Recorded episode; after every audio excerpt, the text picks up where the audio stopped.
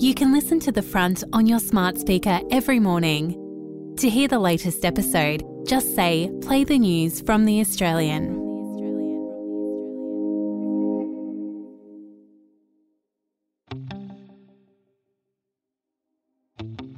From The Australian, I'm Kristen Amiet, a special bonus episode of The Front for you today.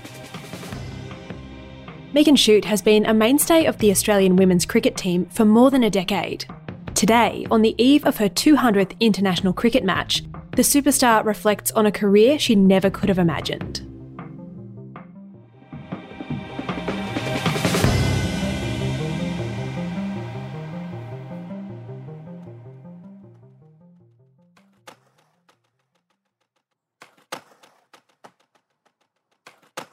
When she walks out onto the Adelaide Oval for the first women's one day international against South Africa this afternoon, Megan Schutt will bring up a double century for her country. Not runs, but matches. The right arm fast bowler has spent almost half her life playing cricket at the domestic and international levels, enjoying the kind of success that comes with being part of some of the most dominating teams in sport. When I asked her this week if she imagined this is where her career would lead, she said, No chance in hell. It's probably a nice recognition more than anything. And sometimes I feel like I've played 500 games, and then every now and again I feel like I've played 100. So it's a weird feeling, to be honest, to reach a milestone such as that, and not one I ever dreamed of. So flash forward, what, 11 years, and I'm here, but it, it definitely doesn't change anything in terms of how I go about the game, you know, the opposition I'm playing. It doesn't really affect anything. It's just nice to get that recognition, I guess. Schutt began her career in her home state of South Australia back in 2009. After a stint with the SA Scorpions in the Women's National Cricket League, she made her international debut against New Zealand in the 2012 Rose Bowl series. A year after that, Schutt would represent her country again, this time in the ICC Women's World Cup in India, where she'd rack up more wickets than anyone else in the tournament. The bat, and it was difficult from the outset at such an early start with Megan Schutt picking up two early wickets. She took two for 34. She also took up some great catches, and Alex Blackwell just epitomising the quality of this Australian. In 2015, the Australian team reclaimed the women's ashes on English soil for the first time in more than a decade. Go. After the halfway point, things crumbles. The Australian bowlers dominating, in particular Schutt, who ended up with four wicket. Disappointing collapse for England, but for Australia it is a big win that levels the Ashes series. Meg Lanning with a captain's display. And in 2022, she was an integral part of the team that claimed a record seventh World Cup title. Back, backing back. That's the catch. The five-year master plan has come to fruition for Australia. They have what they came for. It's the World Cup title it's amazing in the sense that sometimes you forget about the success. Like you kind of get a little bit too focused on the future and you don't probably take a minute to sit back and what has been achieved. And I remember one day coming home from tour and my wife kind of got a little bit angry at me. I remember a little bit before about not displaying anything that I've won or whatever. And I was like, look, I'm not that kind of person, you know, and came home to a trophy cabinet she'd put together with all the things I've achieved. And at the time, I was like, I don't really want this on show, but it did kind of give me a, a moment of reflection on what I have been able to achieve in that time. And to do that with a team that has been so dominating, to have played so many games for a team that's been so consistent is truly special. And I think having been there from how the game was when I started versus now in terms of, you know, we're all full time cricketers and don't need a second job. And to have that now passed down into our domestic structure is, is bloody amazing. And that's probably what we're most proud of is being able to make sure that the future of Australian cricket is decent hands as well. You know, and we're pushing towards making sure those domestic girls still have a little bit of a way to go in that sense of being absolute full time cricketers. But yeah, for me, I mean, when I leave the game, which probably isn't too far away, I'm leaving it in a 20 fold better position than what it was. And that's a very special feeling. Tonight's match at the Adelaide Oval is the first of three ODIs to be played against South Africa in the coming week. It follows a run of three T20 matches that ended in a tense decider in Hobart on Tuesday night.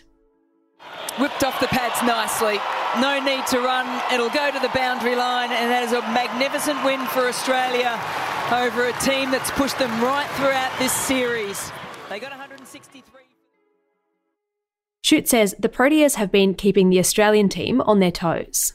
They've been competitive, clearly. I don't know. I think we spoke about it pre tour about how a lot of their star players have been over here for the Big Bash and have experienced a lot of Australian conditions before. But I think it's just having the mentality to take it to us, really. That's what teams have been doing over the last couple of years. And it's really cool, to be honest. South Africa have shown that they've been a bit of a powerhouse for the last few years. I mean, they reached the final against us, the semi final back here in Australia in 2020. And a couple other semi final losses to them in ODI World Cups as well. So they've been teetering for a while. And I think coming over here, they've obviously got a good game plan against us and are experienced in our conditions as well.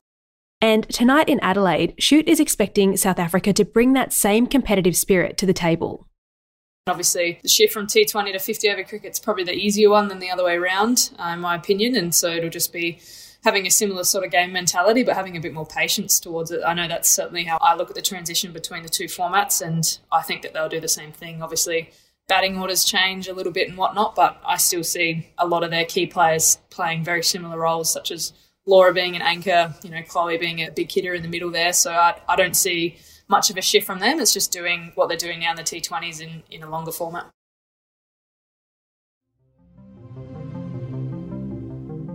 Coming up after the break, what a WBBL veteran makes of the game's future.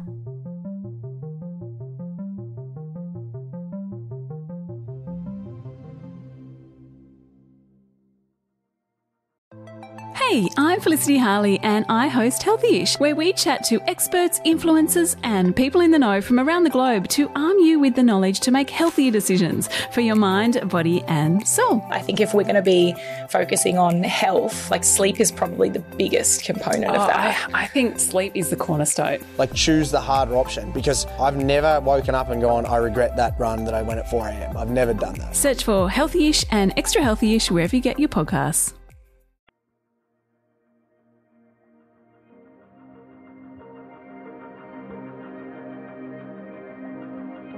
Somewhere between those 200 international cricket matches, Megan Schutt has found the time and energy for a successful Women's Big Bash League campaign too. Her team, the Adelaide Strikers, were crowned champions of the 2023 2024 season.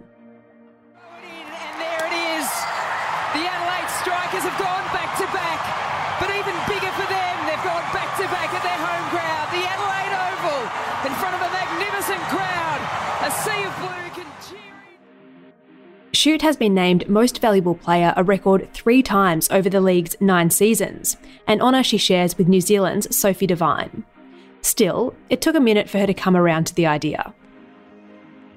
I absolutely love the WBBL. I don't think you'll find a single Australian player that doesn't enjoy that time of the year, and we're all pretty passionate about it. And I think that's the beauty of our schedule is we still find time to play that league. And I just go back to WBBL one, and I was a skeptic. I didn't want it to change and switch to franchise cricket. I liked what we were doing in South Australian colours, and to think flash forward what nine years of it, where it is, is absolutely incredible. We continuously get the world's best players. We've now got Stadium League games coming into play, which is awesome. But I think it's just the quality cricket that's played. It's still by far the best domestic competition in the world. Yeah, I bloody love it. I think it's shown the development of the game. I think you can see individual skill sets have skyrocketed since then, and it's allowed international players as well who might not have the same domestic structure in their home country come over and experience a good domestic system. So I think it benefits the game of cricket as a whole, but obviously having some personal success with the Adelaide Strikers has also been pretty bloody cool the last couple of years. This year, the men's Big Bash was condensed to give in demand international players the chance to play in a higher percentage of BBL games. The gamble paid off with games regularly selling out and match attendance jumping by almost 30% across the board. The question now is if the women's game will go in the same direction. Personally, I love the playing two games aside. I mean, you have a chance to bite back at a team if they've nipped you in the first game. But when I think of it in a global perspective, there's so many leagues going on across the world, so much cricket is being played that ultimately trying to take six weeks out of an international player's calendar is almost not doable. It's a hell of a lot of cricket. So ultimately, it probably is where it, it needs to go. If we could find a way to somehow squeeze in the same amount of games in a short period of time, I'd be happy with that too. But probably my old girl body isn't agreeing with that as much as it used to. So I love the amount of cricket that's being played now in the Big Bash, but completely understand that probably 10 games is the way forward. For now, Schutt is just enjoying the game however she gets to play it. She says thinking about life after cricket can be scary, but when she finally calls time on her sensational career, she's looking forward to spending more quality time with her wife Jess and her daughter Riley. Oh, and having weekends off would be nice too. But before that happens, Schutt's gunning for one more milestone. Just wishing I played more games on Adelaide Oval. I got asked the other day about, you know, I'm at 200 games, and they said, you know, do you think you'll get to 300? And I kind of laughed and said, well, it's taken me 11 years to get to 200, so I, I highly doubt that. But this will be my third ever game for Australia on Adelaide Oval. One of them was a washout, and the other one we lost. So looking forward to hopefully creating some new memories, some happy ones. But the last couple of years of my career, I'd love some more games at Adelaide Oval. So if you can plug that in there and get them tweaking the schedule, that'd be great.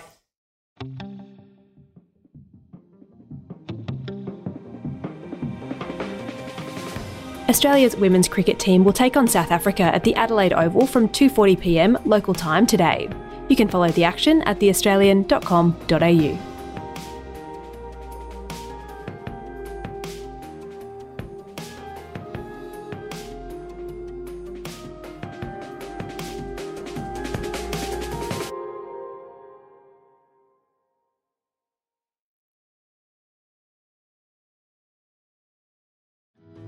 My name is Manny Carudis, and I'm a former New South Wales policeman turned investigative reporter with a passion for missing persons cases. I'm here to quickly tell you about our True Crime Australia podcast, The Missing. In this series, I look at old missing persons cases which have all gone cold in an attempt to try and uncover new information which could help see these missing people reunited with their loved ones or any form of clue that could bring these families closure. The Missing is available now wherever you get your podcasts and early and ad free on Crimex Plus on Apple Podcasts.